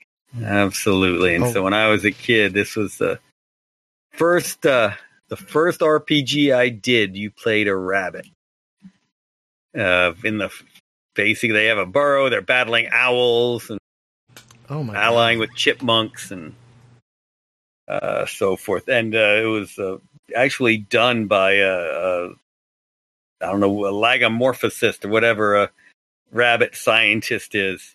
And uh, how- I was a how- kid, so I never used the reproduction rules. But it was the first game I saw with reproduction rules included. How did the dice mechanics work? Because rabbits can't count above five. that was one of the best parts of it. That was one of the very best parts of it. Let me see if I remember right. It was one, two, three, many. Excellent. Brilliant. No, that that was one of the parts. wow. That's why I'm here, That's one of the folks. parts. Wow. Oh, that's c- oh, I I didn't know pen and paper went back that far. To be honest, Yeah, this you. was a late '70s game, uh, and uh, yeah, we had a great deal of fun with bunnies and burrows. It was an attempt to be an intro game, but boy, was it not! That was my first my first uh, role playing game. So it sounds like 2019 is going to be a really exciting year for Fading Suns fans. We got this coming to full release, plus we have a new version of the tabletop uh, uh, system coming out, which That's uh, exactly right, and we're looking to support each other a good bit more. Again, when the uh, FS4 comes out, expect there to be a new rush of missions coming out for Noble Armada. no. Oh, that's great. That's a fabulous idea. I love and campaigns. And this is why I'm not really pushing the campaign editor yet. Now, come when we get the Fading Suns tabletop game out again, that's when I would love to have the campaign editor ready for prime time. Oh man, can you imagine someone running a uh, a pen and paper role playing game and then using this for space battles? and- did EFS, and I loved that. People would take parts of their Emperor of the Fading Suns game they were doing. I, don't know, I did You all got to remember, this is a hot seat play by email game, so you'd have turns waiting a week. So you would do a turn of the game and do some role playing within whatever was going on in the larger EFS. No, I'll tell you, I got a lot of the ideas for my pen and papers uh, campaign from EFS as I played. Oh, that. excellent. So, so yeah, there was definitely, uh, definitely some cross pollination there. Oh, When I was is- in junior high school, I based a fantasy game I was doing on the War of the Roses, based on Avalon Hill's Kingmaker tabletop game, and that's kind of what inspired the EFS crossovers and the like. Uh, Oh, where I still have my copy of that. so yeah, there'd be a turn of uh, Kingmaker, and suddenly this noble would be stripped for power, and this one would die, and this one would be promoted, and then the adventures for the PCs would be somehow tied into that. So Alaris and I would like to know when the Fading Suns MMO is happening. Um, expect maybe 2021. Maybe Because MMOs are now such a thing. they still are. Believe it or not, they they still are a thing. They're still like they're still coming out. So you know why not? What's the What's the new MMO? Who's Uh, doing a new MMO? Black Desert Online is a newish Okay. one. Everybody in Korea. A lot, yeah, a lot, a lot of Koreans, but like uh, Elder Scrolls Online is only what four or five years old.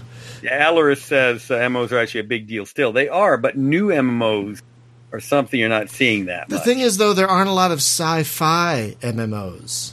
That is very true. And the different part of the reason with that, there are a lot of reasons for that, but one of the main reasons is the ability to just get up and leave the planet. Yeah, How do you control for that? And with Fading Suns, we've always done that. I mean, that was a core part of the role playing of the computer game of the role playing game is that the jump gates can be shut down. You could be completely stuck on planet, even though there are spaceships going around you. Uh, and that's something I've obviously an FS MMO is something we did kick around. One of the ideas was you have a system that's closed off when the thing starts up, so you can travel between planets, but you can't leave the uh, solar system. And then at some point, two or three years Oh. in, suddenly the jump gate opens. Oh, please make this all happen. this shit coming Please- in at you, and then you're able to leave. Please kickstart this, please. I, I, I will. Whatever, whatever you want, whatever I can give. I, I, I want this to happen so badly. Oh my god. How many kidneys do you have? Uh, I still have two. I still have two. So you know, you can have one. I would. Oh my god, you would get my money so fast. Uh, I do. So we're working on Noble Armada. I would like to do a new version of EFS. Oh god. The next one on my list really is going back to that Noble Armada one that we Mm. did in the past, getting some of that old team back together, getting that funded, and kicking that into high gear because I really want a space game. I, I hate to see uh, uh, Star. Uh, gosh, Mamais, what the heck is the game called now? Star Citizen. Yeah, let's just go with no, no, no. Um, uh, last, I've got the wrong, Hmm. the wrong windows open right now. Let's see if I can see what the official name is these days. Starfighter. I guess he's still using Starfighter Inc. So let's just say Starfighter Inc. Oh, So right. he Starfighter Inc. He's doing this great version. I mean, you've got lots of ship combat, you've got lots of personal adventuring and building up your spaceship and so forth. Uh, and I want to do that Fading Suns universe. What I haven't seen him put in yet, that Jack and Dave put in yet, which I want, is that whole political and questing side. That's a big part of the Fading Suns uh, setting. I want you to, the way Noble Armada was set up with that earlier version of the game was you were going to start as some low ranking guy in a house doing those basic kill rats missions and starting to uncover the deeper secrets and getting involved in the deeper politics of it. Salandra Decados, who in many ways we set up as a supervillain in the Fading Suns universe without her actually being a villain, was someone who'd become a reoccurring part, sometimes a sponsor, sometimes an enemy, and just dig you into the politics more and more, and you'd advance as part of the universe uh, and and reveal more and more of the secrets as you travel between more and more of the stars. So that's the one I'd really like to see come after a revised EFS, but we'll see. We'll oh see. God. It all depends on the success of all the other elements coming together. And yeah, I do have a, a lot of things I'd like to do with Noble Armada Lost Worlds, but would really like to see that be the, the jumping off point to the the Fading Suns game that's also a role playing game and an adventure game tying with all the politics. Yeah, that would be. And amazing. I'll get a couple more kitchen sinks to throw in there when I've got spare time. Oh yes. All right, so folks, the game uh, is Noble Armada Lost Worlds. It is currently on early access on Steam. What is the price? Remind me. I don't know. Uh, currently nineteen ninety nine. Currently nineteen ninety nine. Making sure, and we're about to. So we launched in uh, uh, late September, uh, mid September, mid September, mm-hmm. and uh, anyone who buys it within the first month, we're going to be doing a whole bunch of new missions that only they get. Ooh. I should say a bunch of new missions. We'll be doing some new missions that only they will get, and then we'll be retired forever. Oh wow, that's awesome! Uh, but it's already got a lot of gameplay to it. Uh, there is a learning curve. Just know that going in, there is a learning curve. It takes a little while to click, but apparently they're going to be working on that. Uh, yes, so, we will, and so, a manual. So, but it's got boarding, it's got combat, it's got it's got uh, it's it's very naval. It's like very naval in space, which is a lot of times what you want in uh, in a space combat game. So it's really really good. Uh, so definitely check it out. Exploration. Yeah, definitely exploration. Exploring lost worlds. Right.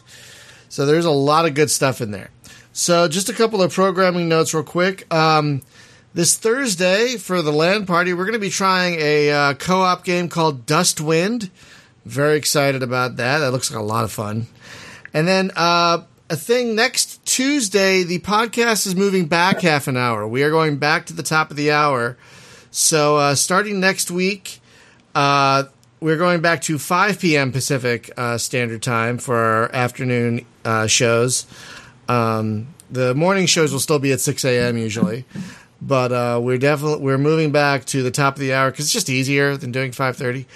Uh, and also, just FYI, I might have jury duty, so we might have to not have next week's show. I don't know. But if we do have next week's show, it's going to be at 5 o'clock. And we're going to be talking to the guy who's making Starcom Nexus, which is a very fun top down, star flighty exploration thing, but without that. Uh, without that really annoying rover stuff that ruined the lo- uh, the long journey home, for example. Uh, it's really great. There's a preview video on the channel if you haven't seen it already. So that's who we're going to talk to. Hopefully next week if I don't have jury duty. but Andrew, I should mention the uh, the LAN party uh, is also moving back a half an hour starting oh, next week. That's right. Thank you very much. So yeah, both Tuesdays and Thursdays are moving back to five o'clock starting next week because um, that's just a little easier to remember, and it's an easier start time. Uh, so uh, that'll be great. What is next week? What is next week's LAN party? Do you remember? Oh, it's Star Trek Bridge Crew. I think that's next week. Um, yeah. That's exciting. Uh, so yeah, uh, Andrew, uh, thank you. You've been a fantastic guest. Uh, thank oh, you. Oh, my pleasure. Sorry for bending your ear so much. No, no, no. We love, we love knowing. That, that's one of the reasons we do this is because we love knowing how, finding out how the sausage is made and talking to uh, game devs from like the last golden age of gaming, like the '90s, uh, especially, is always exciting because we get some of the best stories out of uh, talking to game developers from those those olden days. So, uh, oh, we didn't really get into the dirt. Do you want the nasty stories? oh, sorry, we're out of time. That's probably I was, best. I was thinking we could have you back just to talk about uh, Vampire the Masquerade and stuff at some point. So, how did you feel? Because were you involved in the in like the lore part of that, or like what? Oh, what very piece much of that so. pie Yeah, did you? yeah, get? yeah. Okay, Almost so whenever that. I went Book and of the- Nod is one of people's favorite books. Sam Chupp uh, wrote that when I was a developer on it. We and I worked pretty closely on that. He did some great writing on it. The Sabbat 'cause it- stuff. Yeah, because I because I went and saw uh, the Blade movie in the theater, and I was Mhm. like, "Damn, they just straight ripped off the Camarilla." yeah, to a great degree. yeah, That's still a great. it's movie. it's like uh, it's like that that movie, um, uh, whatever the name of it was, Underworld. Bright. No, it was oh, Bright was terrible. Bright was. Yeah, I but- couldn't even but finish that. Bright one. was. Yeah, Oh, I know, but it but it was it was Oh. just like I had to ask Mitch. Uh, you know, it's like, did they even talk to you guys about Shadowrun before they made that movie? Nope, not a word. God, that movie just made me want to watch Alien Nation, which is entirely what I did. like a week. Well, I don't know if you knew that um, after I left White Wolf, that was when the un- was it Underworld, the vampires versus werewolf movie came out. Yeah, Underworld. and, uh, yes, White yes. Wolf. White Wolf ended up suing What? Sony over that. And I was actually an expert witness on behalf of uh, White Wolf. What? I left White Wolf a number of years before that. And uh, yeah, yeah, that's why if actually uh, Sony in very small letters uh, shows a license from the World of Darkness. Oh dear God, that's that wow. amazing. helped uh, White Wolf get through some rough times. That's amazing. And So uh, you could fi- maybe advise Brian on his jury duty then. oh, you'll love the this even more then. So I've I've never had I, I get called every couple of years, but I've never served on a jury. And uh, one of the most common questions, especially with a civil case, is um, Have you ever been involved in a trial in any way? I've been an expert witness once. What were you an expert witness on? Honest God. So I go, What were you an expert witness on? I said, Vampires. The place goes quiet. And the uh, lawyer says, I think there's an interesting story there, but next juror, please. And needless to say, I did not serve on that jury. My favorite was George Carlin. He would say, if you want to get out of a jury, tell them, whenever they ask you a question, tell them you could spot guilty people just like that. You will never serve on a jury. I wouldn't mind serving. They're just never going to want me. I've served twice, and it's actually an interesting experience. I just don't want to do it now. Um, I don't want to do it again. I did it like two years ago. I don't want to do it again. Uh, but anyway, folks, thank you so much for listening. And I don't ask this a lot, but if you haven't subscribed to either the YouTubes or the Twitches or the podcasts, uh, just throw a little subscription our way. You know, we like those numbers going up. So uh, that's all. Just gonna ask you that. I'm every now and again. subscribed. Son of a bitch! No. God damn it, we're losing them left and right. No. But uh, yeah, Andrew, thank you so much for uh, hanging out with us tonight. It was a lot of fun. And My uh, pleasure. Thank you for having me. folks, we'll see you uh, on Thursday and then next Tuesday. Have a great night, everybody. Bye bye. And if you if you got some spare change, I'm Maybe. about tree fifty. May the Pancreator bless your souls and the Kraken in the depths of space not devour them.